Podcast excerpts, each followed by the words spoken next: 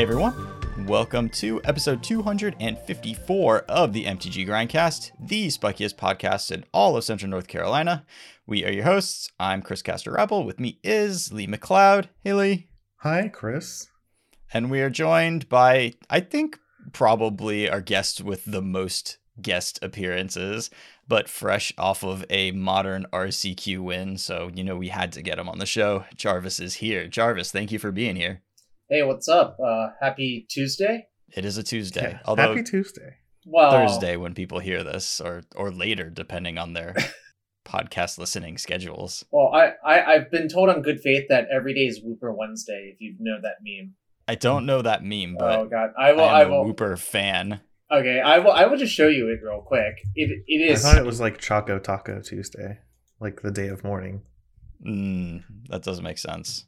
I don't think I've ever had a Choco Taco. I don't think I have either, but then seeing obviously it's just the same like promo image that gets posted with every article and it looks way better than a Choco Taco could ever be. So every time I see it, I'm like, God damn, I would really like to eat one of those. All images of food look significantly better than any food that is yeah, like of course. prepackaged or handed to you or whatever. Yeah, they've just like McDonald's it. Yeah, you can't actually eat the promo image. It tastes terrible. It's got all this glue and stuff. No, but I want to eat a taco that looks like the promo image, but is made entirely of, you know, taco and ice cream. All right, I, I found I found the appropriate GIF, and it it, it, it explains itself. I As, as I suspected, the meme is based entirely on Wooper being a cute Pokemon. yes, there's nothing else to it. Every day is Wooper Wednesday. That's that's all you need to know. Despite it being a Tuesday, that's just not. Well, I also someone on the internet just kept replying today's Wednesday, and I'm like, mm, dot dot dot. But we're not here to talk about little armless water Pokemon. we are here to talk about modern and maybe a little pioneer. Sounds like you also have pioneer thoughts. I but do. you know, since since you're coming off of a win, congratulations, by the way. I Mhm. you know, was pretty confident you would accomplish that at some point this season. You played four color control, the Mhm. traverse, you know, the delirium heavy version, correct? Yes, yes. Do you want to start off just talking us through that deck, why you played that version, and your feelings on that deck after this weekend? So there were actually a few reasons. I actually did play a previous modern RCQ like a week before. Uh, I basically just played like four tournaments in a row on two different weekends. I did not do it very well. I went one and three, which can always happen. Uh, with Yes. sort of classic Eladamri's call, high land count, no, like two ephemerates, and sort of like just a clunkier deck. And I think like the realization I had was after playing that version is ephemerate kind of sucks to draw if the game's not going well already, which is kind of an issue. I think that RCQ was kind of stacked. It there was like me, there was Josh Cho, there was Jerry, there was my friend Steve Nagy, a lot of like fierce competitors. Jerry did end up taking it down with the Traverse Risen Reef Ephemerate package. I think Ephemerate's ex- like much better once you have Risen Reef involved, obviously. The- yeah, the more game pieces you can stick on the table, the better ephemerate gets when you just draw it in a random turn because you can always like cycle it essentially. Yeah, it's just like Ephemerate plus Expressive Iteration don't like. Obviously, they're both like cards that you kind of want to draw sometimes. Well, I guess you always want to draw Iteration, but specifically Risen Reef, I think, forces you down a very different path than playing Expressive Iteration because how many air cards can you play? Basically, Jerry said he wanted more of a combo version. And then just thinking about all the matches I played in Modern, there are just times where you trying to be like a linear mid-range, you know, combo-y style deck without being a full-on combo deck like Glimpse or say like Mhm. Creativity.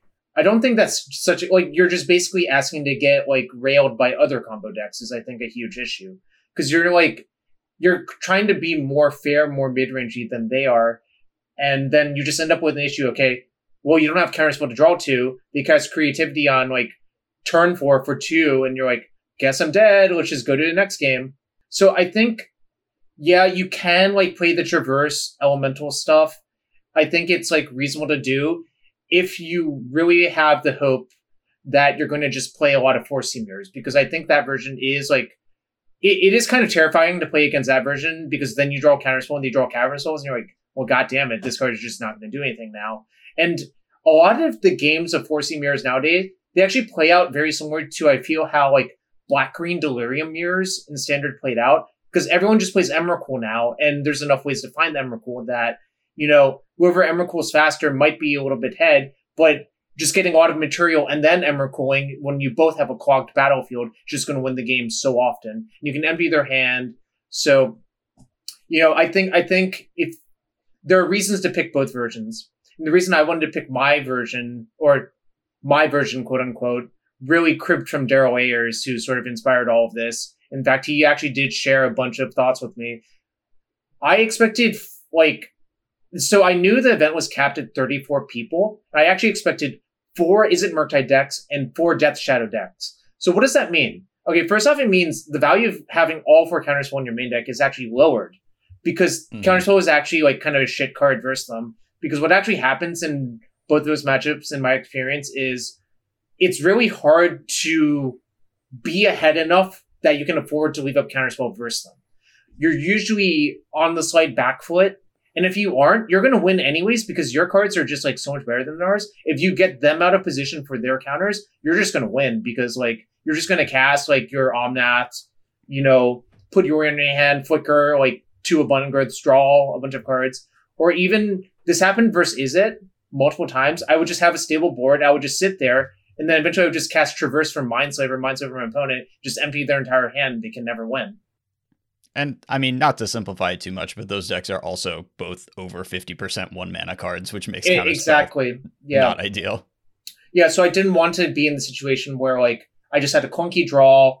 I like I would just draw like too many counter spells versus them and die with just like three counter spells in my hand because it's actually fairly that like the game's 4C loses to those decks. I think it is because you have an extraordinarily clunky draw and you don't have enough interaction or removal and your curve's not low enough. And I think that's actually another reason I actually started to believe in Traverse the Ulvenwald. The issue with 4C is not having turn two plays. There's a lot of turn two plays. The issue is having turn one plays that are proactive. Because if your opponent doesn't actually play a creature that you can kill on turn one, like suppose you're on the play and your removal spell is prismatic ending, and then they like play a creature you have to kill on your turn two, that's like a waste of a mana. But if you had traverse in that spot, you could still cast traverse wait for them to play their thing, then still kill the thing on your turn to not like effectively waste one mana. So I just noticed that like I kind of just wanted proactive things to do on turn one besides abundant growth and traverse. You know, it's not the most powerful effect, but it does smooth out your mana draw. It probably means you don't have to like worry for lands for at least two more turns. You know, it's it's kind of just a good card. And it does put the sorcery into your graveyard for unholy heat or your second traverse or whatever. So you're like making a little bit of progress at least. Right. And uh, I I mean one mana is just hard to beat. Like one mana versus two for call. I mean in the late game for Emrakul, that's actually a huge difference because like w- when you get to the Emrakul turns, shaving one mana off to get that Emrakul actually matters a lot because that's like a difference of another turn cycle so you go like mm-hmm. Emrakul them first and you empty their Elwood call. Or like, you know, you Emrakul your Izzet opponent that like they're drawing to a lightning bolt to kill you, and then you empty their like you empty all their other stuff so they can't draw the lightning bolt, you know? It just it actually does matter a lot that Traverse is better with Emrakul than Call is. Where where you actually lose points is I think if you're playing against like hyper linear decks in game one and you need to get that uh, endurance by turn three versus living end, I think Traverse is not the most reliable at that because you don't often like unholy heat their thing because there's nothing to unholy heat. So it basically is like Mishra's Bauble. Hope you get um, button growth on a fetch and then cast Traverse on. You know, like it, it, it, the math doesn't really work for it to be fast mm-hmm. enough. But yeah, I think that like covers most of why. Oh, main deck Supreme Verdict. I think Verdict in the main deck is so much better when your opponents just ex- have been conditioned to expect it as a sideboard card. How then, many did you play on the main board? Uh, I played two, and this was actually a suggestion. Like Daryl actually sent me like three different lists, and I just looked at all of them. That I figured out, okay, if I'm playing against Shadow and Murktide, what's the configuration that makes the most sense? And it's just two main deck verdict. And even like versus like creativity and living end, the card's fine. You just have to be careful how you play the card. Um, with creativity, the matchup generally revolves around not like you have to like kill all of their archons and just hope they're not the Grixis persist version. Because once you've killed all of their archons, their deck doesn't really do anything. Like they're they just have a bunch of dead draws. And I would advise the creativity opponents from the other side try not to just like small ball your 4C opponent. It doesn't work. You actually have to cruel ultimatum them. Like getting two Archons into play is a lot better than one. Otherwise, they can just like tank the hit, solitude your thing, you know, then you have to do it again, and then like they can Teferi that one. Whereas if you like do it all in one turn, you can empty their entire hand, and then it's just a lot harder for them to come back from. Of course, Supreme Verdict gives me an out there, but like maybe I have to discard the verdict because you made me discard two cards or something like that. Yeah, we were we talked about this a little bit with Nick Mhm. last week, just like the calculation of how many archons to get.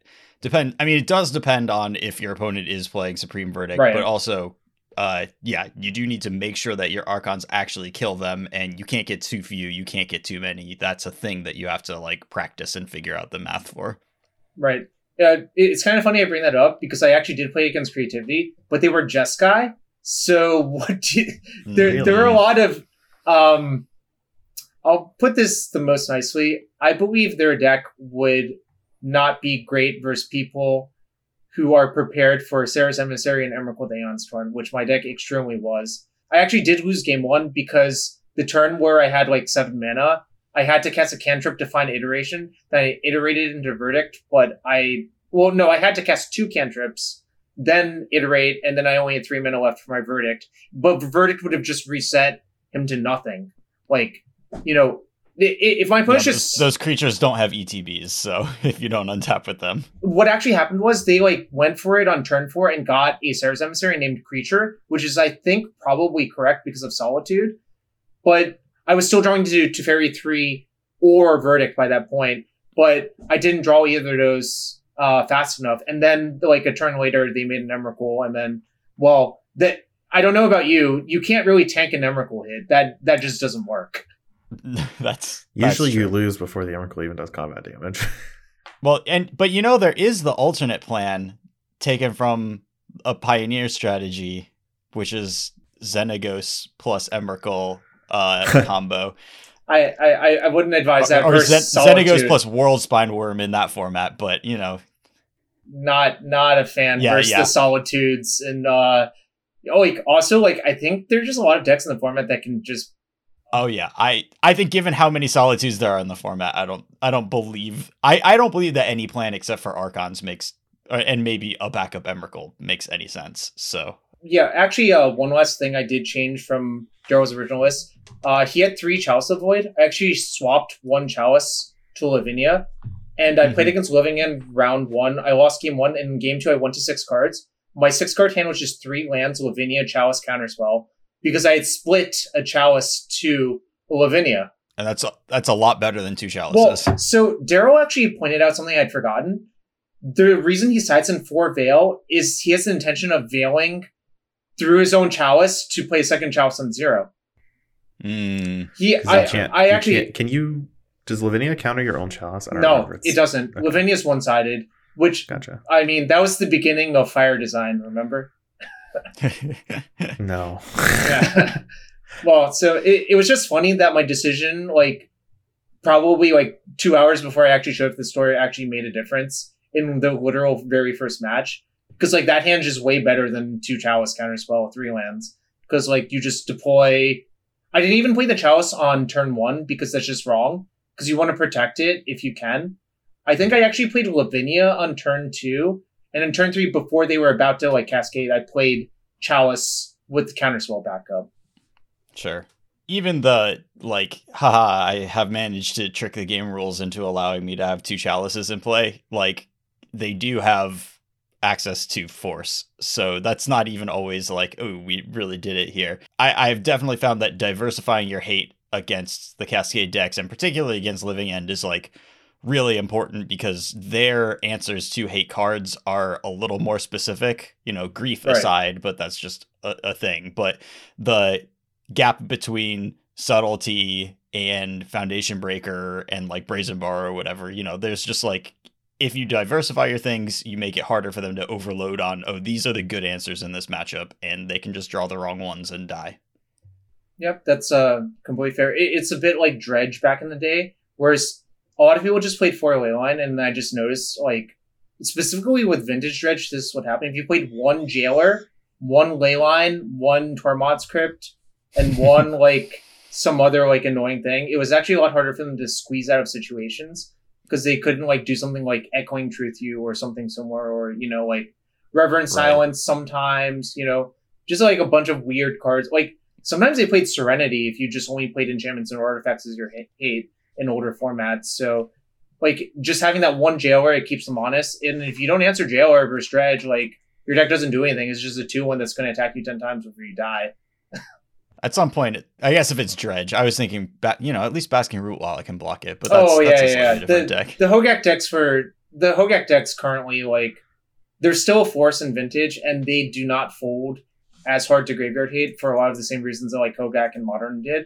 But also, like a Mhm. lot of that is tied up in the Rootwallas plus like Yeah, R- Rootwallas are a messed up card. When you can have eight Rootwallas in your bizarre deck, they started playing Badlands so they can pump it as well. And Bayou for the other like Bayou was Right. al- always in, but then they started playing Badlands. Like what the?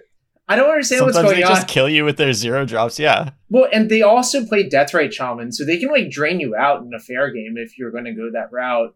I mean, I, I do think like if you play Hogak's fair game versus like a Tinker deck, that might not work the best. Like you're still going to have to like beat their Tinker at some point. But Red Yeah, also but gives you're you only playing the fair game because they Yeah, like drew two hate cards or whatever. So and also the Red gives them access to Pyroblast, which is the perfect answer versus Tinker, anyways. So like you know, sure. I mean, it, yeah, not to not to delve too deep into Right. vintage, but I do think that those Hogak decks are like remarkably powerful. Yeah. Anyways, uh, that's my rant about like the Lavinia actually mattered, and also having Chalice matters.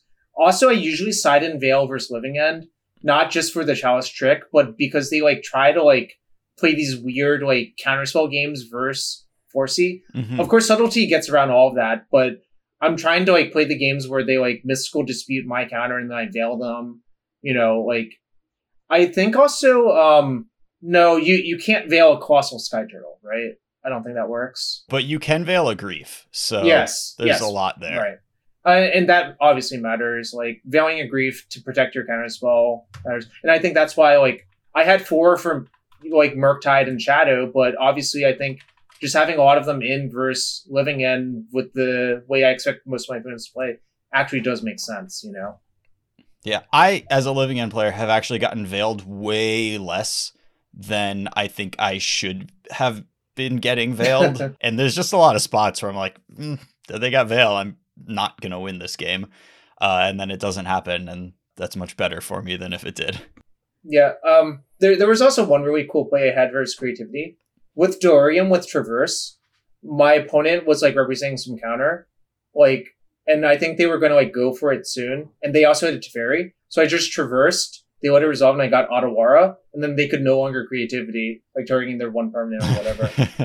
yeah, those channel lands are are something. oh, I I think so. Kenson is terrible personally, but uh, so I mean, the good channel lands Sure. are something. okay there there was a like a week ago where i just like posted Sokenzan uh sends enlistment tell me if these are the same picture corporate please just tell me and the answer is it's the same card but sends enlistment's not remotely close to a modern playable card I did kill an opponent with Sokenzan in one of my recent RCQs, but I also like st- was staring at my deck list playing blue red prowess trying to figure out like can this mana base just accommodate four den of the bugbear? Like is that allowed? no is that it's possible? not it's not allowed It's but it's not, but Den is so good that I- like, I you agree. kind of want that. I, I agree. I think Den is actually the best land in Pioneer, like by a substantial margin. Hall is only played because, like, I mean, once you can activate it, like that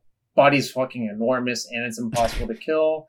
Um, so Kenzen, like, I when I played Izzet Prowess, I actually played to Otawara, but I'm not even sure that's right. And I never ever remotely considered Sokenzan, but maybe I should have. So I don't know. Like, it- it's extremely weird. It was pretty medium, and the Otawara was I won a lot more games by drawing the one of Otawara than I did by drawing the one of Sokenzan. So I think Sokenzan is like exactly as okay as you expect it to be. right. I, I have very low expectations of that card, so I'd never play it. Whereas like You're happy when you draw it against blue white control. That's it. Sure. And Boseiju, obviously phenomenal. Like, Daryl has been championing four and 75. But given the expect, color? Yeah, one in the main deck and three in the sideboard, and the plan versus a lot of decks is just to go to four and assemble Wrenn plus Boseiju soft lock. Like, versus like Hammer, it's almost unbeatable. Like, Tron, Amulet, they can't win either. I didn't play the full four, I played three, one in my main and two in my sideboard. But like, it, it's totally defensible to play four if you expect, you know, Tron, Amulet, or uh, Hammer. And you can traverse for it, and that is a huge upside of Right. you know this build of the deck. You cannot Eladamri's call for Boseiju. No, tra- Traverse was excellent all day. Like it was, you know, I was I was got my intuition slash other people championing the deck like turned out to be correct. Let's see. I'm trying to remember. Was there anything else interesting? Well, one thing that I do want to ask about is your perspective on the various like, and I, I believe that Dom and Ari are going to do a whole episode on this, so we probably don't want to spend too much time because I don't know how useful that will be, relatively speaking. But your perspective on like the co- various combo-y versions of the four color deck, and you know, obviously you didn't choose to play one of those, and it worked out fine for you, but uh, whether it's I guess Vivien combo or whatever else people are doing with it. I guess Glimpse is like kind of a combo-y version, but it's it's a very different deck. So I actually have played a lot of Tameshi Bloom, which I think falls into the same like atmosphere of of this all of those sorts of like weird like four C, four C hybrid combo decks. I'm if I were to play one of them, I want to play the one that is best at getting disrupted. I think the issue with like Vivien is like you play a lot of extraordinarily bad cards in your deck. Like I don't think there's Mhm.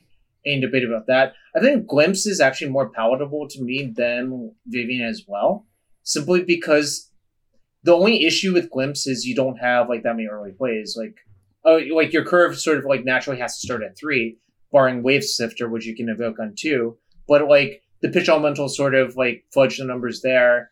I mean, I I think if I were to play one of those, it would be either Bloom or uh, Glimpse. But I think the problem I had with Bloom was that just inherently it wasn't a very powerful deck.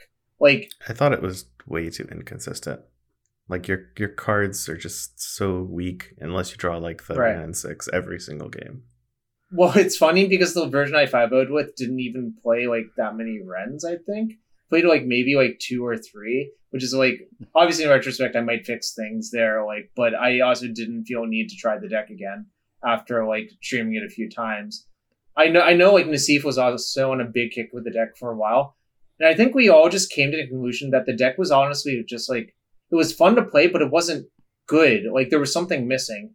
I bet Mhm. I bet if there was another way to find either Tameshi or Bloom consistently that didn't cost so much mana like Wargate, then the deck would actually be pretty good. But I think I I do struggle to believe that a competitive modern deck is going to contain Wargate. Like that's that's a tough sell to me. Uh, Wargate's already won a Pro Tour, right? Well, no, because it was only in the sideboard. So good try. I know exactly which PT you're talking about. And I also cut that card from my sideboard after trying that deck a bunch on MTGO when Cifka won. So checkmate Lee. It's in it's technically in the deck somewhere in the seventy five. Technically, but that's like saying like you have like sideboard Snapcaster in your Miracles deck of the PT Hain one, and do you actually think that was correct? I don't know. It probably would have been better to have it in your main deck instead of your sideboard. So it's like, who who the hell knows? so are you saying that it would have been better to have the Wargate in his main deck than in his sideboard? Absolutely not for that deck, but that's that's a completely different. Like four reshapes is enough. That was my realization. It didn't really matter too much because it got banned almost immediately after that Pro Tour. Nope, we're talking about eggs for the rest of this episode. All right, I'm going to divert it back to saying that the the, the major Fine. issue I have with the Vivien deck is the only people I see win with it are Mengucci and Javier, and like this is like such a bad litmus test for a deck. right, top 1% players can win with like goofy deck. Well, Javier fucking wins with Cephalid, Breakfast, Yorion, and Legacy. I'm just like, that's also not a great deck, but he likes it. So like, the I, I I actually have a very strict standard for picking decks from those from, well, picking decks in general. I think, hmm, what's the best way to put it? If you see a bad player consistently winning a deck, and you and you want to figure out why, you should try that deck because I think that probably what's going on is there's some like hidden power level thing that you're not really realizing that actually matters a lot. Whereas like if I see like Reed 5 deck or like Javier 5 deck, like that doesn't mean that much to me. Like I can just like look the deck list and if nothing looks out of place, I'm like, yeah, sure, that this deck is probably fine. I wouldn't say it's the best, but it's really the bad players repeatedly winning with the deck that that that'll get that'll get my eye. Or or a regular player, an average Sure. player. Yeah, I, well, don't, Um, I don't even think the Vivien deck is that terrible. It's just uh, basically there's no compelling reason to play it over traditional four color to me. Like it doesn't really do anything that much more powerful, and it's so much more inconsistent. Well, I, I'm not gonna lie, I didn't actually ever try it, but I did look at the cards the deck contained because I, I I have a philosophy about combo decks. The less bad cards a combo deck contains, the better the deck is. I think that's just like that's just true of Magic decks in general, but especially combo. And this is like the, to go back to something that I know is very near to Lee's heart. KCI. The reason KCI was so good was most of the cards weren't actually that bad. I used engineered explosives to kill my opponent's stuff all the goddamn time. Like you could just like be like a weird red green mid range deck for like three turns and then like, oops, I drew the missing piece. Now you're dead. Like you could just like literally against humans, all you did was play a chromatic star and like engineer explosives three times, and you just won the game. Yes. Yeah, yeah. I mean, if you had time to do that, it w- it was the best plan. And like, I, d- I don't know, like that. This is why I play EE and like the weird Jeskai cat deck in uh, Legacy because it's a combo piece that also kills my opponent's stuff. What else can you ask for in, from a combo piece, right? For what it's worth, I don't think the at least the last few builds of the Vivien deck I've seen, they don't play that many bad cards. They do still play bad cards, but it is significantly less than like Lotus Field does, for instance. in Well, Pioneer. sure. Is it like six or seven now? Like it's Felidar Guardian, it's Planebound Accomplice, at least one There's of. only one playing Battle Accomplice. What there's So one that's- Kiki Jiki and one Karmic Guide. What's the uh and Kiki Jiki's kind of sick. I mean, like, Whoa! I mean, the I castability of that it's card is good. the, the castability of that card has a lot of questions to me. We've got abundant growth. We're fine. and for Vivien's. Yeah, I Vivien. call Vivien a good card. I don't. If Vivien costs one less mana, I think I would be a lot happier about the deck. Phenomenal. But six is infinite. Because the reason I think five versus six is a big difference is that's the difference between Omnath chain, like kill your opponent right away, as opposed to like Omnath wait a turn, kill your opponent, which is like a significant difference. Sure. Yes, six mana is a lot of mana, particularly in modern, where really only one six mana spell has been playable. And I think maybe a reason I don't respect the deck is the Vivien deck. Every time I played against it, a single lightning bolt broke up their combo. I'm just like, why? Well, what's going on here? Is the deck this terrible, or am I think opponents extremely of- bad? I that's a league of league play, right? I think a lot of that is people going for the combo because they can, Sure. not because like it's proper. Yeah, like they would just like what happened the last time I played against that deck. Two games in a row, my opponent had four mana on turn four. They played their planebound accomplice. They snuck attack in their Vivien. They minused. I bolted their thing, and then nothing happened. And Yeah, all of their not- permanents went to the graveyard. So I'm just like, I don't. I mean, obviously that is player difference. Like that. That Javier and like Andre are not going to do that, but if a deck lets you do that consistently and people think it's right, that's also like a drawback to a deck. It's not like a feature. I yeah, I think where Javier and Andrea get their points is that they just play the game as normally as they can, and I can try to like backdoor into combos. Yeah, But it, the deck list makes it really tempting to try and lean hard into that, and I don't think that's where the deck is actually good. I think if you're trying to just combo every game, you should play a Cascade deck. I definitely agree with you. I've played a lot of like Kiki Pod, Moira style decks, and like often I would just like sit there and like try to attack my opponent's creatures, trying to create an opening until like they were forced to tap out for something, and then I would be like, "Whoops, now you're dead because you have no mana up." And I think that is generally a better way to play these decks. Like generally speaking, if you do want to play the Vivien deck, just try to like play your normal mid range game, and then like once your opponent has to like deal with your Omnath and shit, like then you can cast the Vivien and try to kill them or whatever, you know? Sure. Yeah, I I mean I, I think that's 100% true. Like you are a mid-range deck, you have a kill like primarily to give you like backdoor ways to finish games against people that like are going under you and you know whatever you can at least threaten something um and i guess also to end mirrors in time but that seems like it doesn't actually help you do that because you're each trying to stop the other person from getting a Teferi in play anyways, and then it's very difficult to combo out against the mirror. So, for what it's worth, a big reason of the part I stopped playing the Tameshi deck was because there was no mid-range plan in your four color deck. Basically, you're just like mm-hmm. kind of all in every game. Right. Yeah, and it got difficult to do.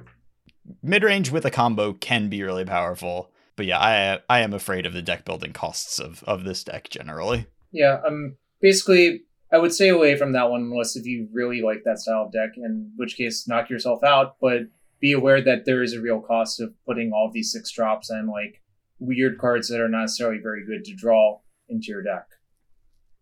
Sure. Now, if you were going into an RCQ where you didn't know that a substantial portion of the field was going to be Death Shadow and Murktide, um, how do you feel about Counterspell in the four color decks? I would probably play four, move the verdicts to the sideboard, and play like one other random card. Probably like probably a random dress down in my main if I had to guess for the delirium stuff, and it's like kind of fine in a lot of matchups. And then there are some matchups where it's just like you know obviously has no cardboard. Like first living end, this is just a blue card that kills itself. Like you pay two mana, like you're casting like reach the mist for two mana, which is not ideal. You can keep them from architects of willing you. That's not what those games are about whatsoever. Uh, well, no, but I mean, I guess I could know. stop you from griefing me, but that's Ugh. the best case scenario. Yeah, yeah but then the, and you're also spending two mana. Like the the window is not there. Yeah, um, a lot of I don't know. Dr- Dress down as a card is kind of good, but also like kind of weirdly situational I, I think the really main reason to play it in that deck is that it sacrifices itself for Delirium, like pretty much. I mean, with incidental uses versus Urza Saga, sometimes Murktide, and sometimes if you cack your opponent's Omnath, that's a no- good enough tempo swing that you, you know it's worth it. Yeah, I mean the original list that Daryl posted had like three main, right? Something right. like that. I, I think most most people, including himself, have went down to two main, but obviously, mm-hmm. like if you really believe in the delirium stuff, then like playing three is fine.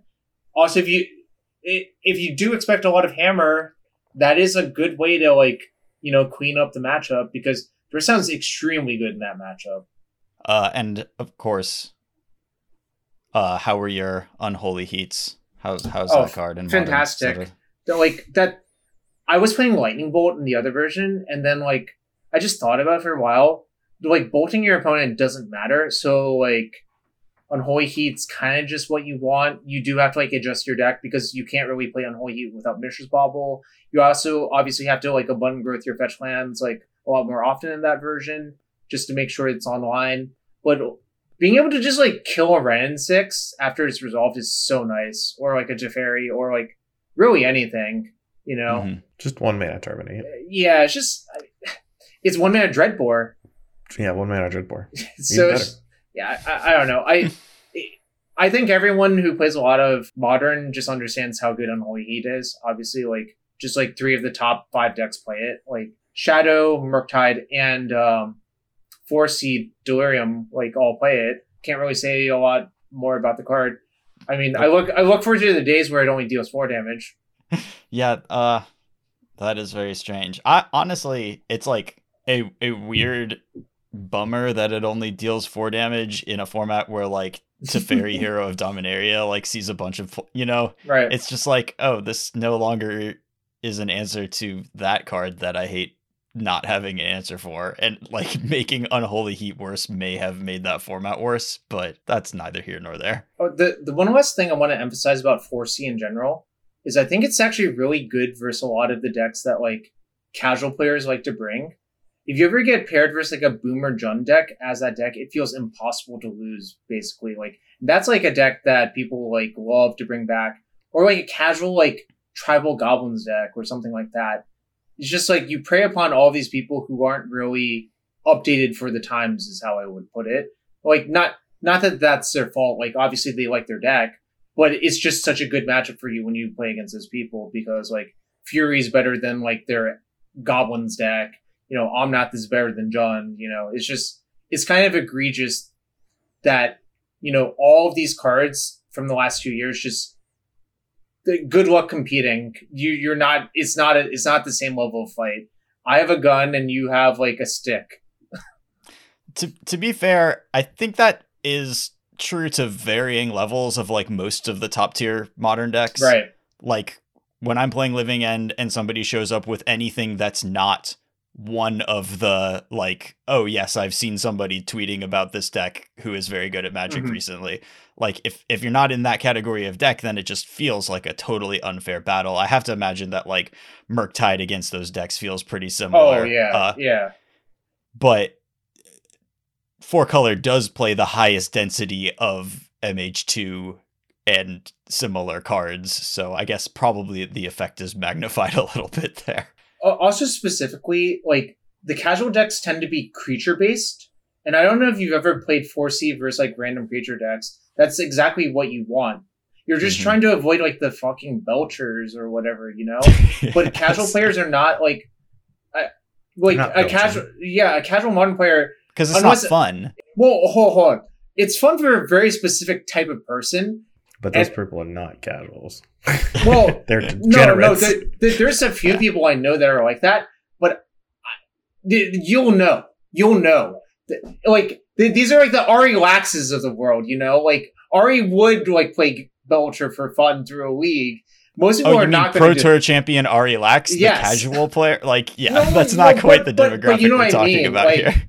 You know, if you wanted to play a deck not like intending to win the tournament, you know, he sure. might sleeve that up because it is like it is probably worse than like the top five decks, but it's not unreasonably worse. It also does like do a very weird thing that happens to be well positioned versus like maybe one or two of the best decks, you know? Yeah. But generally, like people who are not super uh, invested and up to date, who enjoy playing Magic and like have their yes, deck and they're coming exactly. to a tournament because they saw it on the store's calendar. Right. They're coming because they want to play Magic, and that means like playing creatures and playing spells and having some back and forth. I mean, they could even have modern card, modern horizons cards in their deck, like uh, yes. every blue white Urza deck, essentially. Sure, sure. Right. Like that deck's not going to be four color control. I believe that matchup is very good, and I struggle to figure out how I could lose to it because they don't really kill very quickly, and they try to like mid range sort of, and that's just not. They generate fun... advantage at a less good rate than you do. it's yeah. just a fun deck. People will play it, but it is not for winning the tournament. I, I think the way I could lose to that deck is if they happen to have Thopter Sword. I think every list does. Yeah, but they would have point. to have a lot, a lot of copies of it, and I think most of the lists don't play like max copies, right? Like I, yeah. I think if I were to play Urza Thopter Sword, I would just like literally just like jam like a million. I would play Thor four Thopter Foundry, three Sword of the Meek. I might even play a Whir Invention. Hell, fuck it. Like the card's not Ooh. that bad.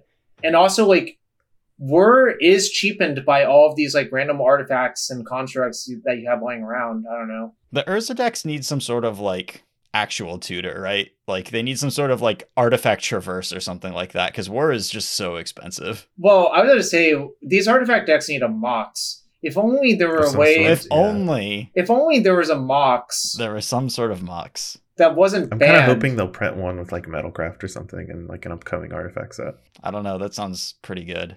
I mean, we'll see. I don't know. We've never tried it before. It won't be legendary this time. This time? yeah. but yeah, I don't. I don't know. Like that. That that is Urza's, kind of, Urza's Saga could yeah. find such a mox. I bet that would be pretty good. It it would be. Yeah, that's basically my thought on how I picked. Like going into this whole RCQ season, I was just like, I'm going to like pick 4C for basically all of them, unless if there's a real reason I believe I should play Murktide or Shadow on a given weekend. Mm-hmm just because 4C like has the density of stupid cards, it has like the built-in insurance versus like random like random non-combo decks, like random creature decks. So I just thought like, you know, at, at this level for me personally, if I just play a highly interactive deck, it's kind of hard for me to get screwed out of a game. I think. No, I agree. I think the four color decks one of the one of its biggest strengths is how consistent, how like smooth all the draws are, even even despite the fact that you're a Yorion deck and you can like clump or flood heavily sometimes. I, I think Traverse helped a lot there because I actually ran the numbers. Like Traverse plus Mishra's Bauble, which is like basically like 28 out of 30ths or 28 out of 80 of a land. Like so you're like your opening like average land count is actually like 3.2 or something when I when I looked at it. You like just averaged across all hands you could generate from the deck. Do you have any thoughts on the time problem? Like, did Oh, you do God, anything I- specific to manage your your match length and your your clock management, or you know, what what do you think about that? I tried, but versus others, versus a player on the other side who is slow that you don't necessarily want to antagonize, it is not the easiest. And in fact, I did get a draw versus creativity opponent. I'm also kind of rusty on trying to enforce this sort of slow play stuff after two years of not having to do it, especially with a deck like this. Most of the decks I play like close very, very quickly. Like if you play Death Shadow or Murktide, this is not an issue. Your bones are always dead in like three turns once you have the game on lockdown, you know? yeah, I mean, this is a a thing that we have been seeing a lot. Right. both talked about and just like at tournaments that we've been at, we've seen the number of draws uh, involving various four color configurations and and players. And yeah, it, it's tough. The deck just doesn't close that quickly. It doesn't turn it around like it takes control of the game. But then even Fury attacking is like, yeah, that's three turns of attacks before you're dead, and you may not quite have time, and it'll die to a lightning bolt. And it's just like tough to deal the twenty sometimes. The, the the one exception is I think if you are in position to traverse for Emrakul, that almost always kills fast enough, but it's not always that easy depending on the situation.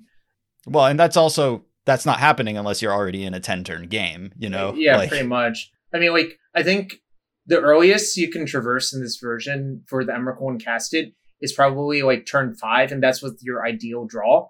You would have to have your Omnath not be killed. You have to have Delirium, and you also have to have like the Abundant Growth on fetch land and like all the other stuff go exactly right. these are not the games that we're worried about when No. we're like looking at the clock. So No, no. I think one thing a 4C player can do is if you're going to fetch a land, don't just wait until your opponent's end step. Just like, just say go and just like put the fetch and put the land face down. And then when your opponent says go back, just reveal what land you fetch and then just like present the deck to them. Yeah, usually what I do is I'll I'll like start a fetch at the beginning of your turn and say Yeah. I- I'm gonna get this. I'll reveal it to you at the end of your turn. Exactly. Because like, So they don't be like, "Why are you picking up your deck? Are you fetching now? What's going on? Why is the card face down?" Just like Yeah. be very clear. yeah and just tell them i'm doing this with the assumption that you're not going to do anything on your turn one like if they go like fetch go or if they like cast something they'll be like all right i'm going to get this one instead and kill your thing or whatever but i think most people are generally okay with it and they do appreciate that you're like trying to save time because like you're not calling them slow you're just taking an action that speeds up the game It's also not trivial to fetch as one specific land in an 80 card deck i actually a few over times and over and over again. went past the land I was looking for because my brain just like didn't see it the first time. And then I had to go back and then I found it on the second time, which wastes time as well. Like that's on me. I think get ideally your uh, get your showcase Ketria Triomes so they're easier to find. I was I was about to say like if you white border those lands, they're probably easier to find if you really want to do that sort Helen of thing. Swan. Yeah, I don't know. Like the fetching thing is a problem. You do fetch like a million times per game because of Wrenn and Six, because you have a lot of fetches. Traverse also causes problems. Although traversing for a specific creature is a lot faster, generally speaking. Like because your brain like finds those a lot faster. Like it's easier to recognize. Yeah. Yeah, I mean that is definitely true. It's not just that, you know, the deck is a controlling deck, then the games go long and you don't kill them that fast, but you also are fetching so many Right. times per game when you're a Wrenn deck. When you're you're a Ren deck like, you know, creativity or whatever and you're trying to end the game quickly, like the shuffles don't necessarily contribute to going to time as often, but in this deck that is that's a big deal. I actually also had like kind of problems just shuffling all 80 cards at once. So I would just like subdivide the deck, just shuffle two draft decks separately, and then like sort of mash them together at the end. But it's just like I kind of I don't really f- enjoy the physical action of playing the deck. It's like kind of terrible, honestly. But I do recognize it's like my best chance to win a tournament. I think, generally speaking, I, I just Whenever anybody presents their double sleeved Yorion deck for me to cut, I'm j- it just like I feel sad for them, and I also don't appreciate like having to do that with my own two hands. Yeah, it's kind of bad. But I do I what mean, Jarvis said. I split the deck because Yeah. at the beginning of the game, I will shuffle it. But once they're fetching and stuff, they just get like some cuts. I don't. Oh, have time yeah. for all this. yeah, I mean, Yeah, yeah. it- I, I, I don't. I think most people are generally on the up and up. So I'm just like, I want to just save time, and just like maybe like one shuffle and one cut, and then that's it. But like the the problem, the problem, especially in those mirrors, is it's going to take a while to kill your opponent, and also like additionally, you have to decide if, well, is it always best to be the first one to Emrakul? It isn't, and we discovered that in the like old delirium mirrors in standard. So Mhm. it's just like it, it the problem's compounded strategically speaking. yeah, the mirrors are long and also difficult, and the Right. amount of time you spend thinking contributes to that too. So that's it, it's a lot of work. And if you're going to bring one of these to the tournament, then you need to know. You know, you need to have internalized like your proper fetching patterns without, you know, you shouldn't be thinking Right. really hard about what land to fetch on turn one, two, and three. You also should if you're going to be serious about taking one of these decks to a tournament, Mm. you should understand the mirror pretty well so that a lot of your decisions are things you've seen before and not stuff that you need to like work through from first principles because your opponent like is casting Teferi on this turn with two mana up and you need to like think through all the possibilities. It's funny you say that. I didn't actually have like a sideboard plan for like a mirror, but that's because I think there's so many like variations on the deck that it's like kind of hard to have like a set sideboard plan for a so-called mirror. I, a lot of it I think is contextual, but also I think a lot of it was the sideboard I had like specifically. There weren't actually that many cards you could bring in. Like Mhm. all of the cards were in my main deck essentially. So then you just have to decide if you want to do a few side swaps. But like, I kind of think those mirrors are just strategic and not like sideboarding most of Yeah. the time.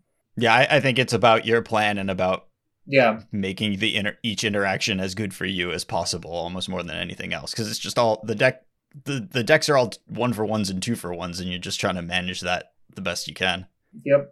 I think probably the card I'm most likely to bring in is just extra lands. Like to be fair, like the extra Boseijus are probably just going to come in just so like I don't get mana screwed out of a game. Hmm. Oh really okay i see i i mean that makes a lot of sense but i wouldn't even have thought of it without you know sitting down for a while There's a lot of matchups with that deck that you actually side in all of the Boseijus, even like it's not apparently obvious. Like versus Burn, you have all of them in. Not only because it's on tap green source, because it kills both Roiling, Vortex, and Eidolon of the Great Revel. mm-hmm. So there's like a lot of Sigur's actually really good against Burn. Yes, exactly. Yeah. That's I've watched specifically Steve play a lot against Burn because in the these like local team trios events, he's played the matchup a lot. And every time I've watched the game, Boseiju would have been excellent almost every time. So like I I actually like spent a lot of time like studying up on the deck without actually playing it, just in the virtue of being in a team event with him, if that makes sense. yeah of course no, I learned so much by watching games. Uh, speaking of watching games, actually, I don't know if, if anybody actually was watching this game that we know, but you did play against Alan in the finals of this RCQ, right? right. So. Alan Swan is a good friend of ours, and he's this is I guess the second RCQ this season that he's made the finals of, and he also Mhm. top aided that I was on a trip with him for. So strong player, and we really want to see him get there. It's t- tough to see him lose to another friend of ours playing playing some grinding breach and uh, running into Jarvis. Unfortunately, do you want to talk about that type of matchup at all? Yeah, it's kind of weird. I actually tried the grinding breach deck before Shredder, and I was like, this deck is fine. It's not exactly ideal because I think the problem I had with the deck is you have a lot of disjointed draws. The deck, and I think like specifically in game one, if Alan had drawn something that wasn't like a Mox Amber and grinding station, I might have actually lost. Like then that's like sort of one of the issues with the deck.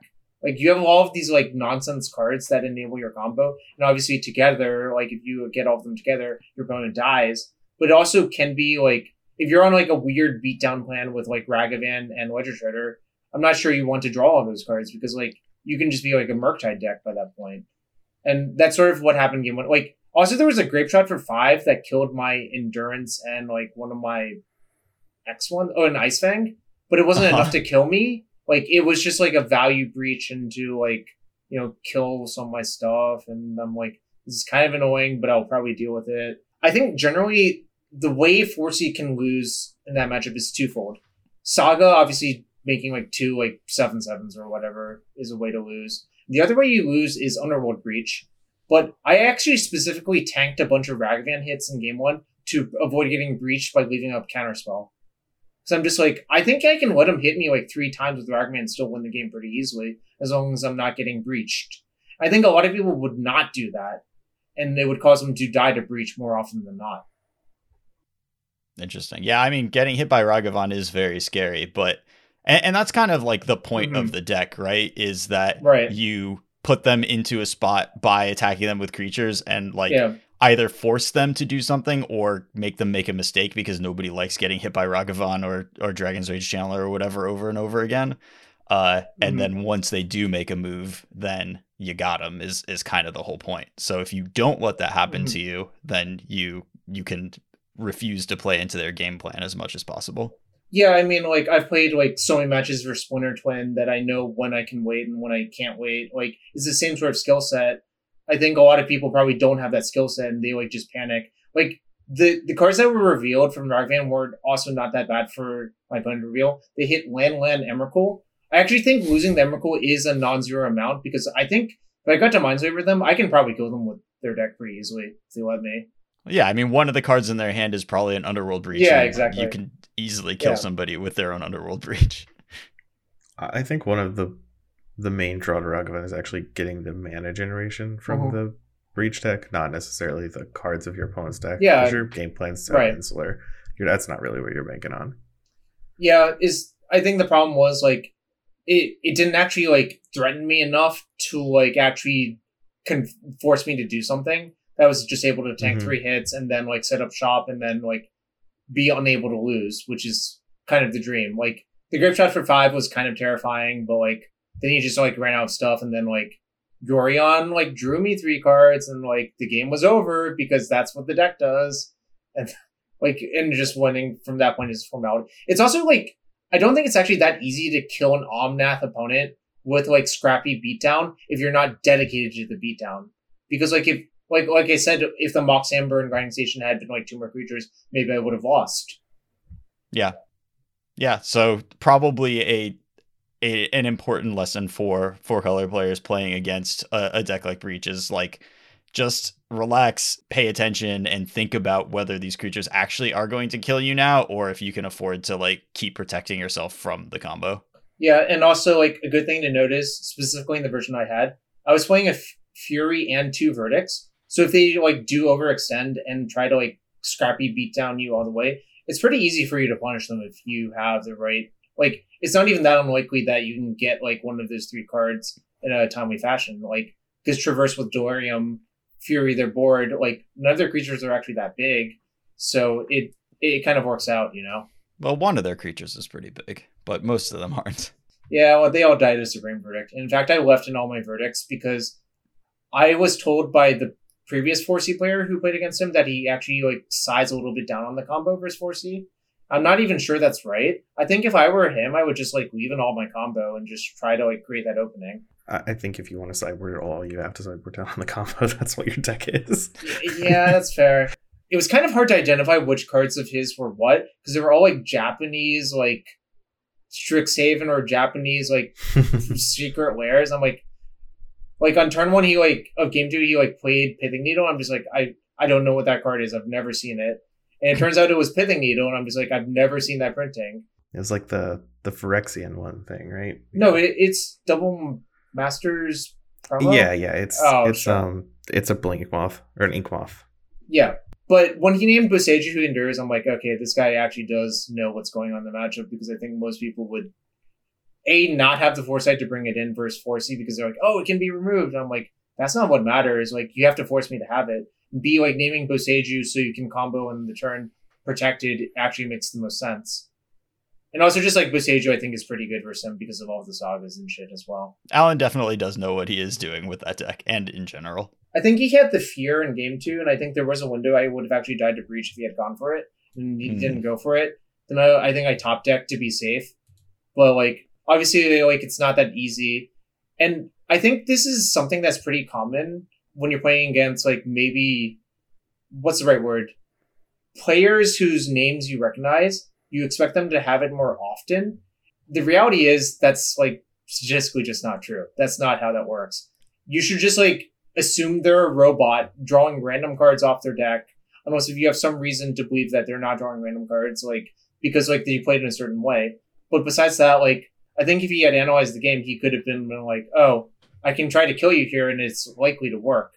But you know, I mean, obviously, I I don't know his exact hand. It's so hard to reconstruct if he actually had that window or not. But it had the feeling that he was sitting on a breach where it would have killed me at some point. Yeah, I have learned that lesson, and my default now. I mean, in general, like I'm pretty happy to go for Right. it, but especially like with players that I recognize and with players that I'm like, I think this player has my number. If this person is better than me, then I want to like if I have a window that might end the game, then I just want to kind of take it rather than like get outplayed three turns down the road. So I uh, probably at this point am more likely to go for it.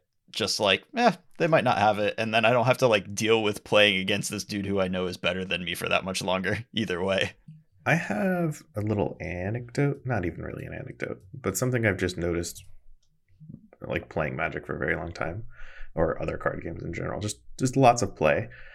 Uh, I will if I'm ever unsure of something and I'm like I've got a gut decision to do something or not to do something and I can think my way through it and be like no, I was initially wrong and here's why and I do the thing. I have come to realize that my gut is right way more often than not because it's analyzing things at a level much deeper than I can while I'm thinking at the forefront of my mind, essentially. Like I don't know, it doesn't know what's wrong. It can't tell me, but it's that feeling that's it's it's seen this situation come up before and it knows what to do. And I've just kind of learned to like roll with that. Yeah. Not try to overthink things way too much.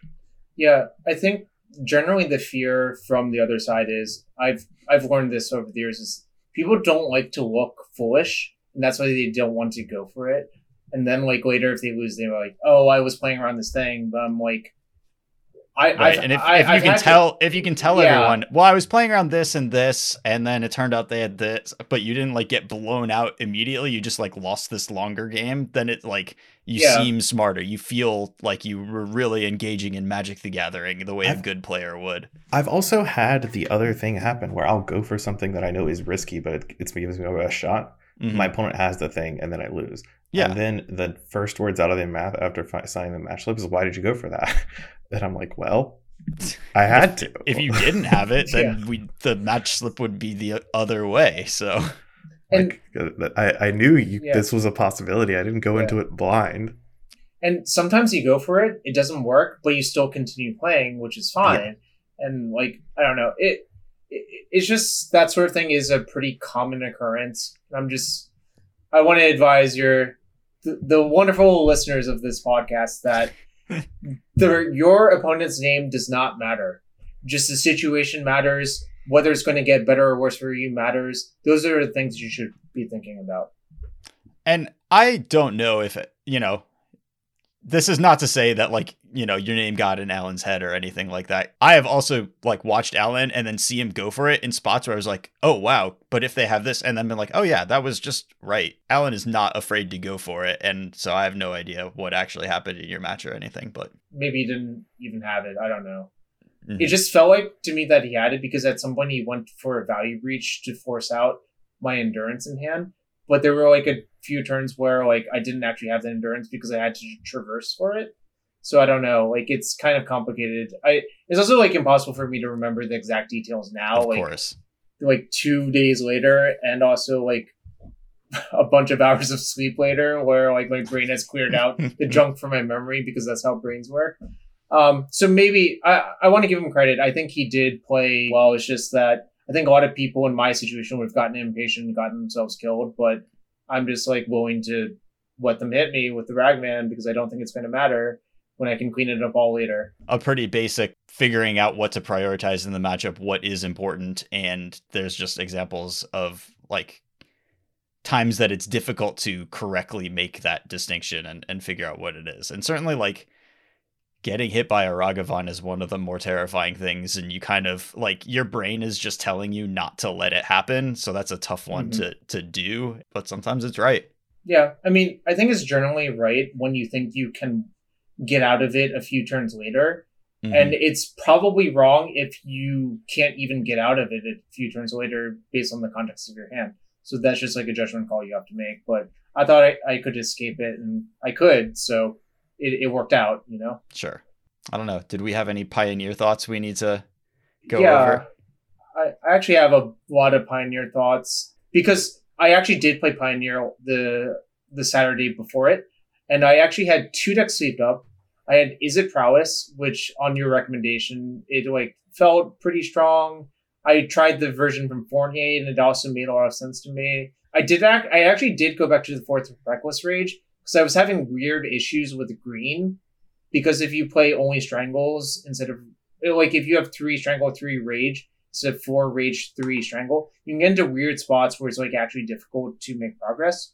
But Sprite Dragon was phenomenal for me, and I think Reckless Impulse. Here's what I'll say about Reckless Impulse and of One Mind.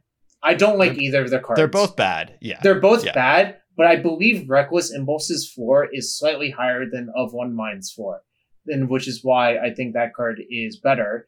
I'm not saying it's good. In fact, I wish it wasn't in the deck, but you know you can't do it. And to to follow that up, Fournier's sideboard guide had him taking out Treasure Cruise for a screen. In the first match, I did that, and I'm just like, wait, why the fuck wouldn't I just cut Reckless Impulse first? This isn't making goddamn sense. And then I immediately fixed it. In the next match I played against Green, I just like steamrolled them with my ancestral recalls instead of like my fucking like bad Night's Whispers, you know? Yeah the treasure cruises were very good in games against Right. even green i i i was kind of shocked when i saw that guide not just just that recommendation i think the rest of the guide seemed pretty solid but I, I think he just like got into his own head on that sideboard guide and didn't reevaluate because I think like maybe he had some success just like running them down with aggression. But I explained to him, I think it's a lot easier to run them down with aggression if you just fucking treasure cruise into an Aether Gust. Like yes I mean, I, d- I don't understand. Like, the, the goal of the matchup in a post board game, as Izzet Prowess versus Green, is to gust away all of their Cavaliers and attack them with Sprite Dragon. Because with Shredder and Sprite Dragon in your deck instead of Young Pyromancer, it's actually pretty easy to assemble lethal flying damage extremely quickly. That was my observation playing the deck. Like, you, Yeah. I think unopposed, your deck is probably like a turn 4.5 deck on average. But, like, I, obviously there's usually opposition.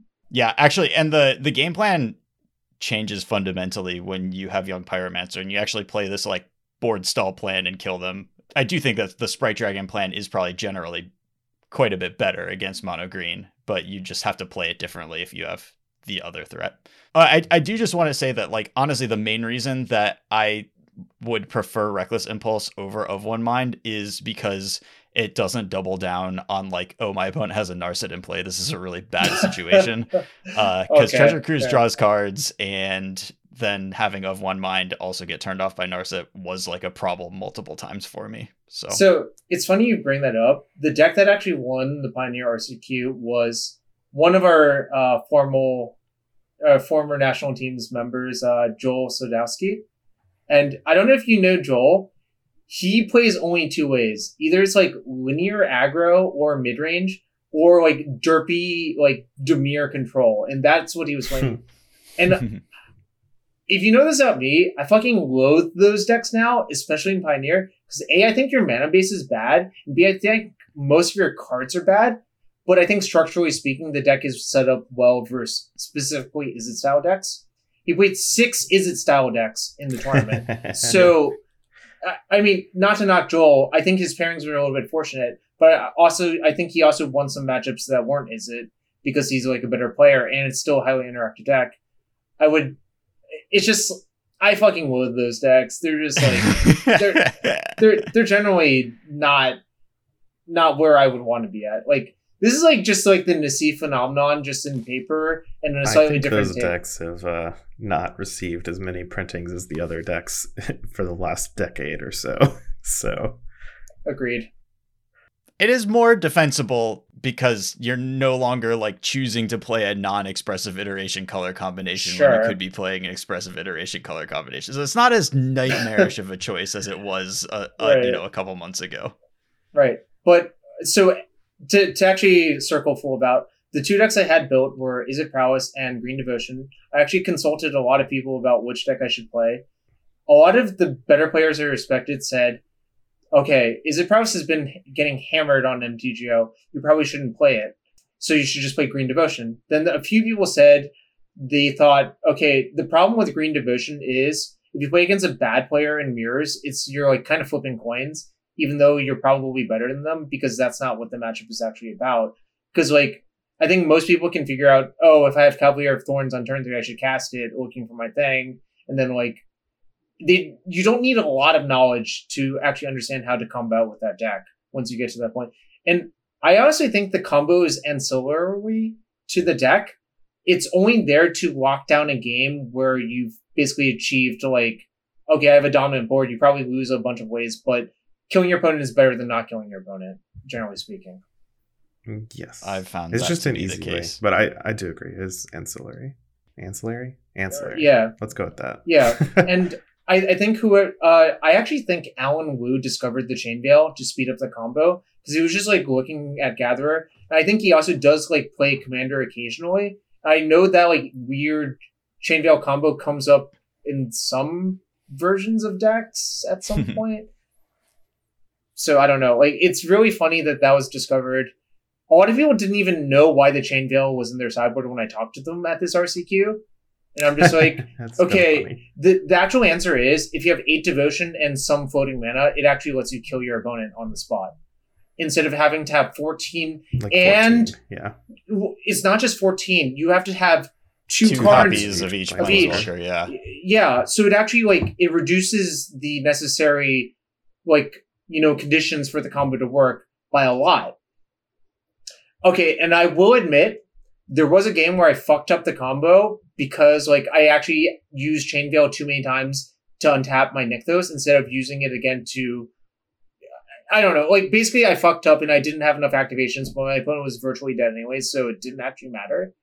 I was at like 50 life versus like some like aggro deck. So like I just I like oh it was versus Azorius and Soul. That's what it was. But the Karn is also super problematic for their deck. So like I don't know, it didn't actually matter that I fucked up. So I do appreciate the point. Certainly is meaningful that like prowess is getting beat up on Magic Online. Yeah. I think in a lot of ways that is not the most relevant factor Right. when you're choosing an RCQ deck, which I think you probably were getting to at some point. Yep. Especially with what you were saying, like you're not getting a ton of matchup points. You're not getting a ton of equity like in mono green mirrors because of your play skill and your experience, because you're just, you know, racing to ramp. My experience of playing the prowess deck in paper was I got to leverage my combat math skills in ways that Mhm. like made my opponents make mistakes in a lot of games. And like there were matches that I like lost, quote, if Deep Blue was playing on both sides or whatever. hmm But I, I don't know how much I was like walking opponents into anything, but I definitely just had opponents like make missteps, not realize like how quickly they could be dead to something, not realize like what an Aether Gust Right. would do to the game. And um, I don't know how much that happens when you're playing mono green, but it happened a lot when I was playing prowess. Yeah, no, that's a big issue with the deck, like because it the the plays of mono green are extremely scripted, even though like it's obviously an abstractly powerful deck. It's very easy to predict what's going to happen on most turns. The range of plays is very limited, and also like if you're playing against a you know a player who like they know how to take advantage of that. If you cast like one expensive spell per turn, and they have Aether Gust and like Disdainful Stroke with some aggression, it can turn into a nightmare very quickly. Like Mhm. because you're just like, all right, this is my one spell per turn. This is my one spell per turn. Oh, it's not good enough. Well, that sucks. And also, round one, I played against Boros Heroic. I know Lee knows a lot about that deck. That that that matchup is a nightmare if they ever draw Gods Willing. You're actually just dead in most of those games. Game one, fortunately, my opponent didn't draw Gods Willing, so they just only had a 12-12 10th District Legionnaire. That doesn't actually kill me. Connect. But Yeah. then I eventually just like carned for like meteor. Like I was at like six life when all of this went down, but I carned for Meteor Golem, killed it because it was just the safest play. Because that means they also need like a another big creature to get another big creature, and b a way to get through Meteor Golem, which is a lot harder because it's colorless. It's an artifact, so they need invigorated rampage.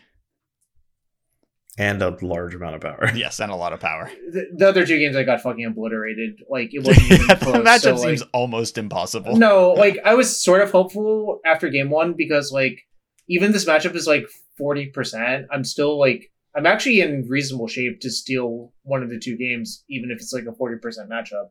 But Mhm. it wasn't meant to be, which is fine. It's it's kind of one of those matchups where it's not that bad, but the games you lose are not close. Right. They're not competitive. Right, it's just like virtuoso, unblockable, hit you for 16 with it. Uh, Literally, no card in your deck does anything in that spot. It feels really bad. So I have a question for you. If okay, your opponent's like your opponent, you know, leads on the Favored Hoplite or whatever, but they don't have Giganta. What deck like what does that tell you about their deck, their heroic deck? And I think this is something that people don't think about enough. Because like if you look at if you study all the stock decks of heroic, they virtually all have Gigantha. Mm, I don't know all the builds of Heroic. I would just assume that they don't like Gigantha because I just despise having a Gigantha in my sideboard. I is there any double white or red spell that's worth playing? Like maybe some pl- random planeswalker in their sideboard. I don't think I'd play any differently in game one.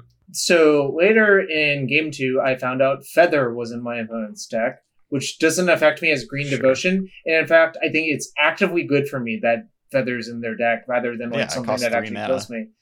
But the way the game played out, I eventually like died. It didn't really matter. I had seen versions of this deck that weirdly play Phalanx Leader on MTGO. So I was thinking Hmm. about that, and I'm like, that actually is kind of terrifying because it does speed up the clock like by a significant amount. But I have to remember what Phalanx Leader That's is. the one that puts a counter on your team. Yeah, when it's targeted, it's it was a bomb and Theros limited. Yeah. Like I'm not even joking. The way Oh, this card. Yeah. Okay, I know the. oh, okay. and the only reason I thought that was I'm in a Discord where some guy was experimenting with like weird cards in Pioneer, and he's like, "Yeah, I'm playing Phalanx," and I'm like, "Oh, that's cool. Was it good for you?" And he's like, "Not really, but I wanted to try it." so you know, I mean, props. I, I props to people trying things. You know.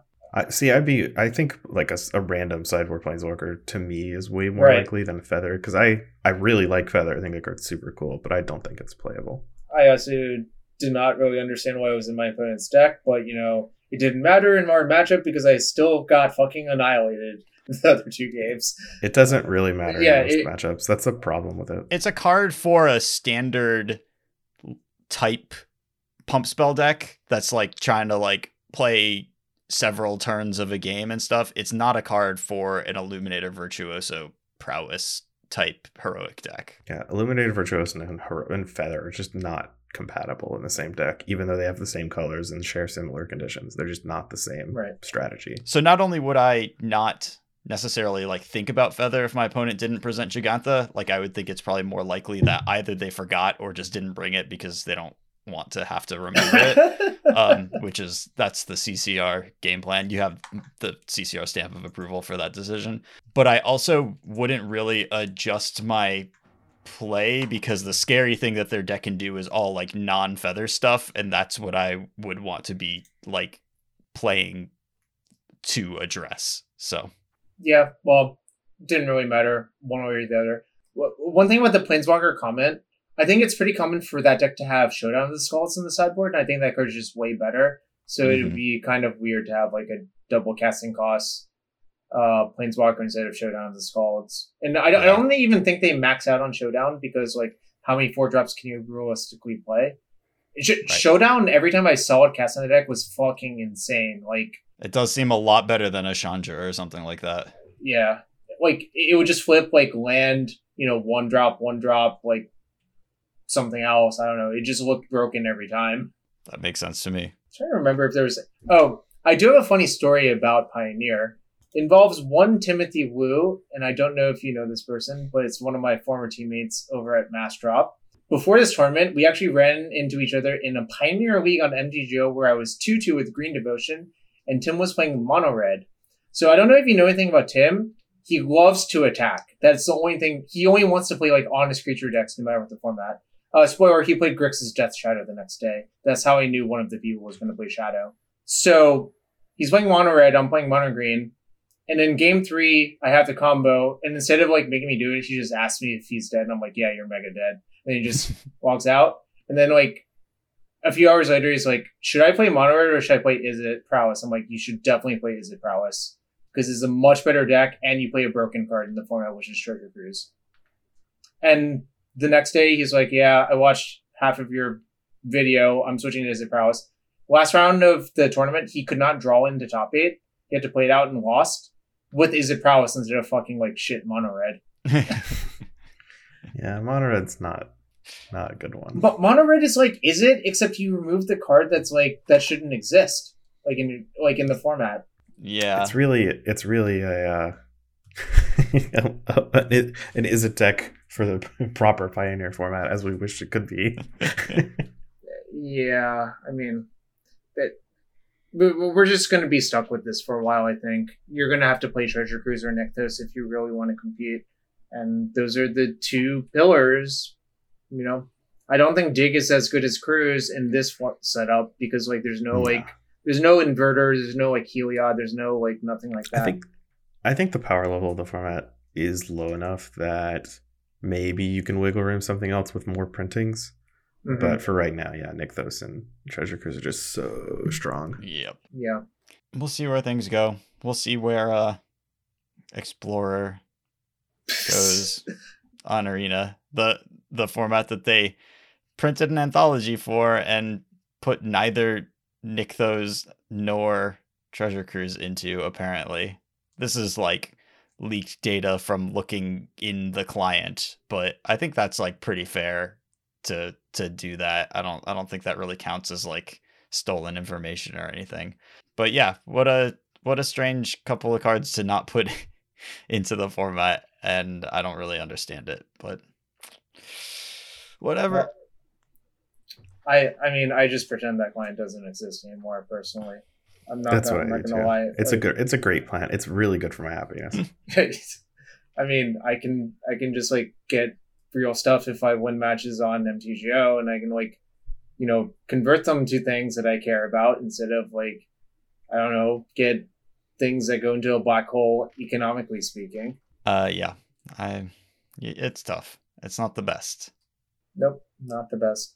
Um, yeah, I don't know. Pioneer's okay. I think Modern's okay. SNC Seal Deck would not recommend having to play that ever again. It's Uh, the worst sealed deck format. Uh, I mean, I can think of worse ones, but they involve like weird synergy. Sh- there was a, like there was a point where MTGO ran like Mox cube sealed, and that's pretty awful because most cubes are designed to be synergy based. So you just end up with like a fucking nonsensical sealed deck, and really what you were hoping for, for was mana fixing more than anything else. Uh, and I mean that's the same with with New Capenna sealed. Is you're just like hoping that your mana fixing lines up with your spells, and it Yeah. keep, it just usually doesn't. And so your choices are like have a deck where the mana works but your spells don't do anything, or have Mhm. a deck where your mana doesn't work and you're playing the spells and just like really hoping to draw the mana for your spells. And it's one of the least fun experiences I've ever had playing sealed. Yeah, that's fair. I know a bunch of stores actually ran double masters sealed as a qualifier, and Can you do that? Is that legal? It was. It was fine. No, Ooh. you could have done that. And I was thinking about that, and I'm like, wow, this makes you actually have the opposite problem in Double Master Sealed, where I think your brain implodes trying to figure out what cards you should play because Cryptic Spires lets you do so much nonsense, right? Like, because you have six, like, essentially gates you can assign in your sealed deck. And actually, I was told at one of the qualifiers, you were allowed to, like, Change change, the colors. in game. Yeah, Yeah. you could put It's like another piece card. of paper. Well, I think this circling nonsense is really bad because Sharpie like ink doesn't even stick onto the card very well. So Yes. at, at the qualifier itself, they just had like a little piece of paper that said like white red or like blue black or whatever. But I'm just like, if you're not careful, the piece of paper can like mark the card like thickness wise as well. So I don't know. It, it it obviously is not an ideal situation. Cryptic Spires feels like a card that they meant to put into a digital set and then accidentally put into double masters instead. Yeah, it feels like a card they put in Unfinity, and they're just like, "Oh, this is like a functional card. We're just gonna ship it to the next master set." I see. Uh, I guess because it's an Unfinity Soul thing, just like marking your cards. I yeah, but with stickers, don't know. not with pen. Oh god, It is. Well, let's. Uh, I'm gonna not discuss that topic because I think it's insane. I hope none of those cards are good. Is what I'm really hoping for. Oh no, No, they, I they won't be. I matter. want God, I want to use stickers in Legacy. I just oh my god. Please. I I'm ready. I'm so ready for I'm this. just. I'm just pretending none of the cards are good. That's. I mean- that's my mo. I I mean, I'm gonna just refer to what I think it was a Returf's tweet where it's like stickers are gonna ruin Legacy, and he's like the reality, Volcanic Island, Delver. Oh, Go. so I re- I responded to that. Did you mean Volcanic Island DRC go? And then yeah, and then yeah. he replied to me saying, "I knew I should have turned replies off." He laid a pretty good beat on me. I'm just like, well, set your you I- lined yourself up for that. Yeah. I, I did. I really just walked into that one. I can't really blame him. Obviously, it was a good beat. There's always one guy who thinks he's clever. Was it uh, Ryan or me? It was probably Ryan this time. Somebody's gonna win, and that's the whole point of Twitter is to win the conversation. Oh no, it's to win clout points, right? That's what they're called, clout points. It, Yeah, if but you get you enough get- clout points, you can redeem them for super clout. Yeah. Clout has lost. I don't even know what clout is anymore. Now that we're so like atomized and disconnected and don't like go to tournaments and like I don't I mean, I guess that's all that's left then, right? Is online clout. You just gotta like be Oh, be hold the hold on. biggest and baddest Twitterer.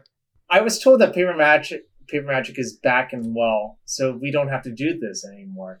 Oh right. Oh yeah, then I mean, we're still about gonna do it though. We're on. still gonna do it. Okay. Yeah, I don't know. That's that's RC queuing. I'm done. I'll, I'll, I'll share it with the with the uh, podcast, you know, listeners, some piece of advice about this. It's not a sprint; it's a marathon. I was I was prepared to go like six weeks deep into this if necessary.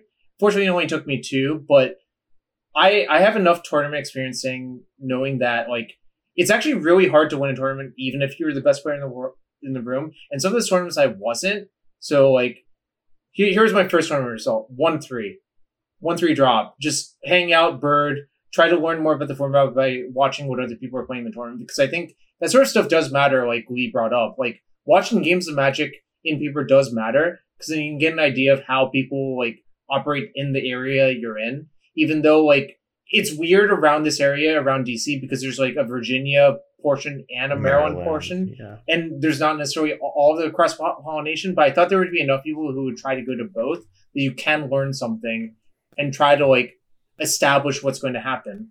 The the day after that, well, also on that specific modern one, there was actually like a big Pioneer RCQ in Lake Maryland.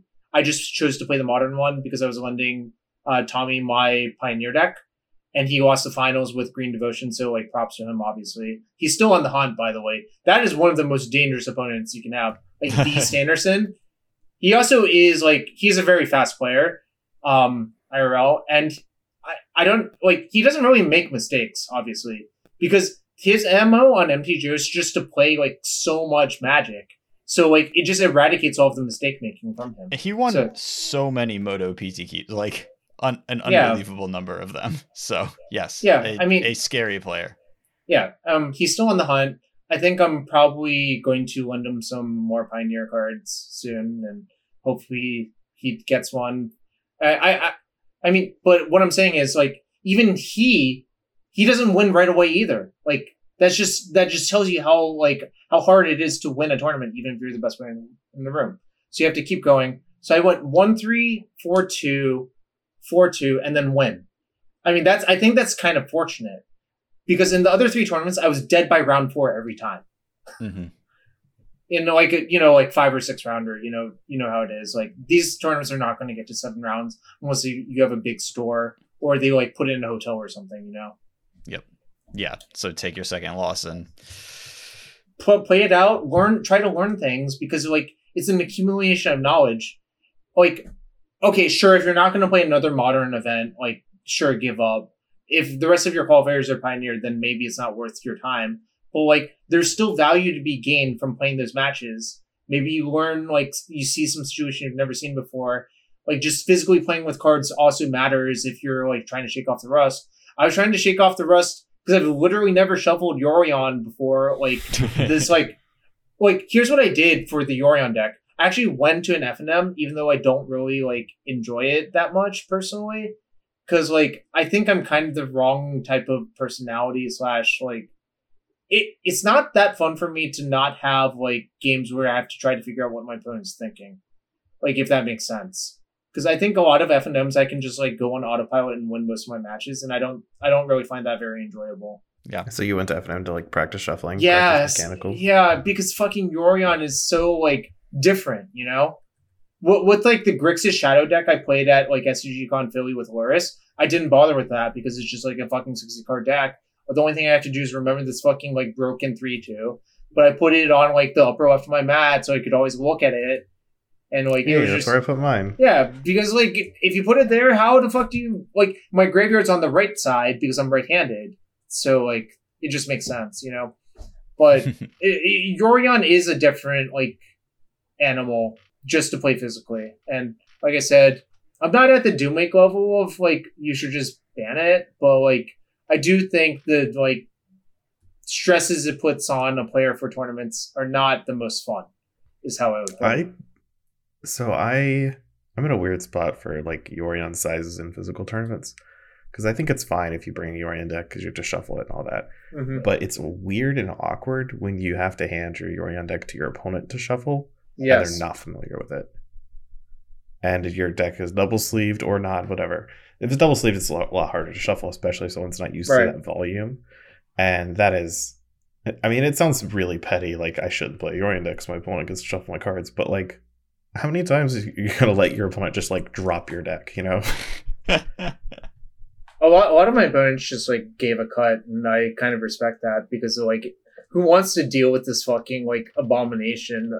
Like, I mean, oh, some people I talk to, they play a lot of EDH, so they're used to it. Like some competitive players I know that play EDH, they're like, yeah, this is fine. I'm like, are you sure you're not just saying that because you are used to 100 cards? Like, I don't really think this is fine. And also, there are no co- time constraints in EDH, so like, I have I have real questions about like this. This is fine doesn't actually seem fine to me.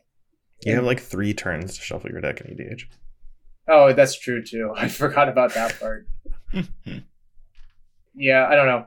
Anyways, too long didn't read version. Don't give up. Keep playing it out.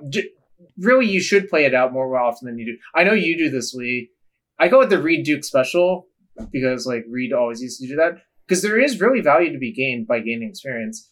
Reid did not get to where he is by just like O2 dropping every tournament and not playing it out. In fact, I think like just playing out to like 7 2 or whatever, like in a nine rounder when you start O2, like that actually feels pretty good because like, you know, you won a bunch. Maybe you don't get prizes, but you know, you, you learn some stuff along the way. And it always feels good to like even out your record. Like even if you just go like three and three, you're like, well, no, I started at 02. So like, I'm glad I played it out and learned some stuff, you know? 33 is a lot better than 02. It, actually, like in vain with the Reid story, I remember at Pro Tour Dominaria, both Reid and I were in 04 because I know because he was sitting next to me. Eight rounds later, I was 1 7 and Reid was 12 4. Or sorry, not not eight uh no, 12 rounds later. So you literally won every match. And I think you just have to develop mental fortitude from being in those spots. So that's like another value to playing it out in those spots, you know? Like he he did obviously didn't top eight because his rigors are like atrocious, but he I think he got like 15.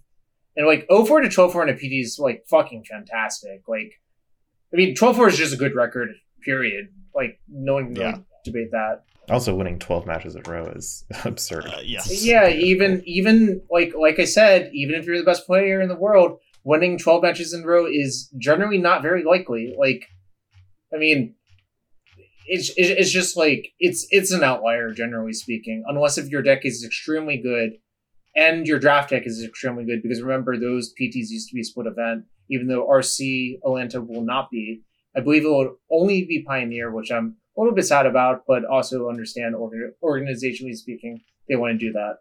I'm not even sure when the new set comes out relative to. I'll give you a hint. That release, that Saturday, is the release. Okay. and I just wanted to vomit when I learned that. I just like literally wanted to vomit. And I'm kind of just hoping there are no good cards for Pioneer in the new set. Oh, are they legal for the? Yeah, DLC? that's why I wanted to vomit. Oh my goodness. And the LCQs, they're not legal, but the RC, they are. I'm not blaming Wizards this time because I think DreamHack probably picked the date. Yeah, they did the schedule. Yeah. So I, sure. I wanted to, I don't know. Also, I read a tweet that like the guy who was running DreamHack got fired or whatever. I don't know if you saw that tweet. And I also was just like, what's going on? I know this guy was like close to Honorog, like Honorog like talked to him to like work that one event to like get the online coverage. So I kind of just like I don't know what's going on over on their side, and I'm kind of like terrified that like nonsensical decisions will be made or whatever, you know. Like this one, but like I think this one was sort of like this is when they could get the convention center, and they're they have a lot of other events that are not Magic. And they're like really big comparatively speaking, so it does make sense for them. I still want to vomit though. I, I, I fucking hate the scramble for new cards. Can't wait to attend the local pre-release and uh, annoy literally everyone there for whatever chase card is in there. I remember buying Avacyns for forty five dollars a piece, and they are definitely not worth forty five dollars anymore. Yeah, I lost a little bit on that trade deal. I also remember buying Liliana of the Veils for forty a piece, and that like was good for a while, and I don't believe is good anymore. But it also doesn't matter because I I played so much with Liliana over the years when it was. I Actually think you probably got your money's worth out of them. yeah. I also did at one point sell a set of Lilianas to make rent one month, so you know they maintained for a while. I mean, it looks like they're still like sixty-five dollars. Oh, Jeez. but- if you consider inflation, my sixty five dollars is probably not as much as forty dollars was back then. Hmm. But who can say for I'm not an economist. That's a made-up thing. Wait? Being an economist is a made up thing. yes. Yep, that's what I'm sticking up with. I for. This is a very interesting uh, concept you've come up with that I don't believe I can agree with. Your field is too adjacent. You you, Well, don't, you don't oh, have the no, proper perspective. Well, no, no. I believe economists exist. I don't know if they always know what they're talking about. I If think it's that's about the same thing. Yeah. Oh, okay, fair enough. Fair enough. There's a very Um, big overlap there, unfortunately. But yeah, um, anyways, I don't have that many tournaments to play anymore. I might play some Legacy. Like, I, I kind of think there's some cool cards in Baldur's Gate that are worth exploring. Displacer Kitten is my jam right now. I've seen. uh, yeah, seen a lot yeah. of that online. Yeah. It looks neat. But I will rant about how the distribution channel for that card in MTGO is extremely bad because you can only get it in treasure chests. And it Mm, fucking yep. like annoys the shit out of me that they like did this again. It was the, it's exactly the same thing as here. And when they adjust the drop rate, it's gonna fucking plummet. So no one really wants to buy them except for like the like hardcore whales that want to play it no matter what. Yeah, that's tough. Yeah. I guess just another reason to have a rental service. I don't know how tough it is to actually rent it, but Well, so I'm in a weird position that Cardhoarder said not enough displacer kittens were open, so they are not renting them currently. Still, Ah. and so it's been a few weeks, but that's just because the drop rate's really low, and they just wait until there's like enough to cover their expected demand. Like they don't do the thing that I know the other service does, which is okay, we have a limited amount, so you can try to rent them, but it's still like a fucking scramble, you know. It, it, it's arguable which way is actually better. I think, which is kind of funny. But you know, I do prefer Cardhoarder personally. They're they're pretty good, and the folks, if you talk to them, they're pretty supportive. Like I remember when like the MH1 nonsense started happening, I asked them to raise my limit, and they like cooperated because like decks were starting to get really expensive because of Wrenn six, and decks are still really expensive because of Wrenn six. I don't know. Not much has changed because plus twenty cards also makes them more expensive. So yeah. shout out to them.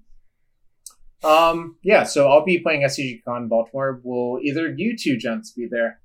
I am likely to be there as of now, but I don't know what I'll be doing there. I, I was about to say, I believe you're in a similar position to my friend Adam Raxiel, aka Winner as you, who has recently qualified for Canadian Nats in Fab, not Magic.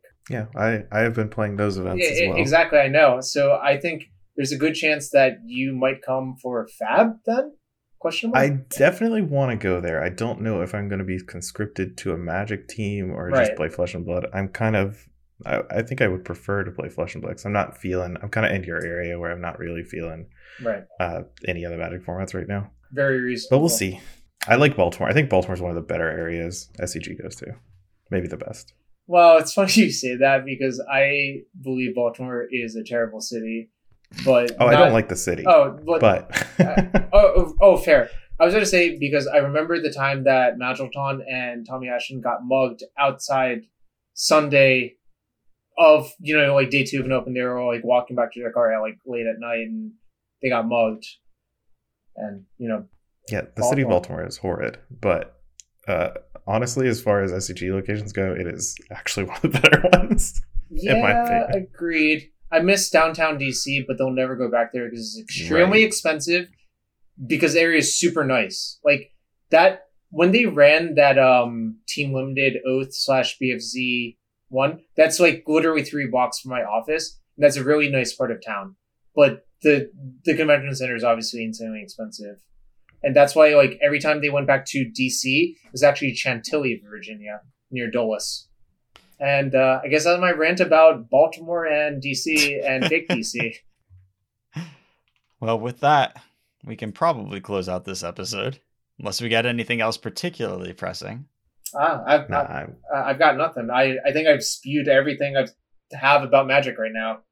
See, that's that's the whole point. I, you know, Nick came on last week because he was like, "I got things I want to say, but I don't want to like write an article or anything. Can we just do this instead?" And I think this is a great venue for that sort of thing. Jarvis, we do appreciate you. Thank you very much for coming on again, and congrats again on your win. And you know, I'll see you in Atlanta, so that'll Nice. be nice. I mean, I, I'm going whether or not I qualify, but hopefully I will be qualified. So. Right. Thanks everybody else so much for listening. We really appreciate your time. You can find Jarvis on Twitter and Twitch. Jarvis, you want to give them those links? You might made Twitter JKYU06, Twitch JarvisU. And also, I want to shout out Metafy, which is a coaching service. You can also find me there listed as JarvisU.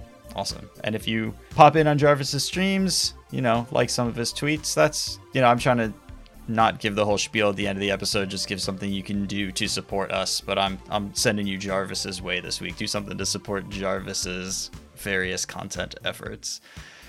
it's pretty easy to do because you make it real easy. You like post VODs and have records and stuff if you want to look it up. I actually really enjoy that you do that. Yeah. Oh yeah, and you, you're you've got an active YouTube channel going as well, so people should definitely check that out too. Right. Thanks everybody so much. Appreciate your time and have a great week. Bye. Bye.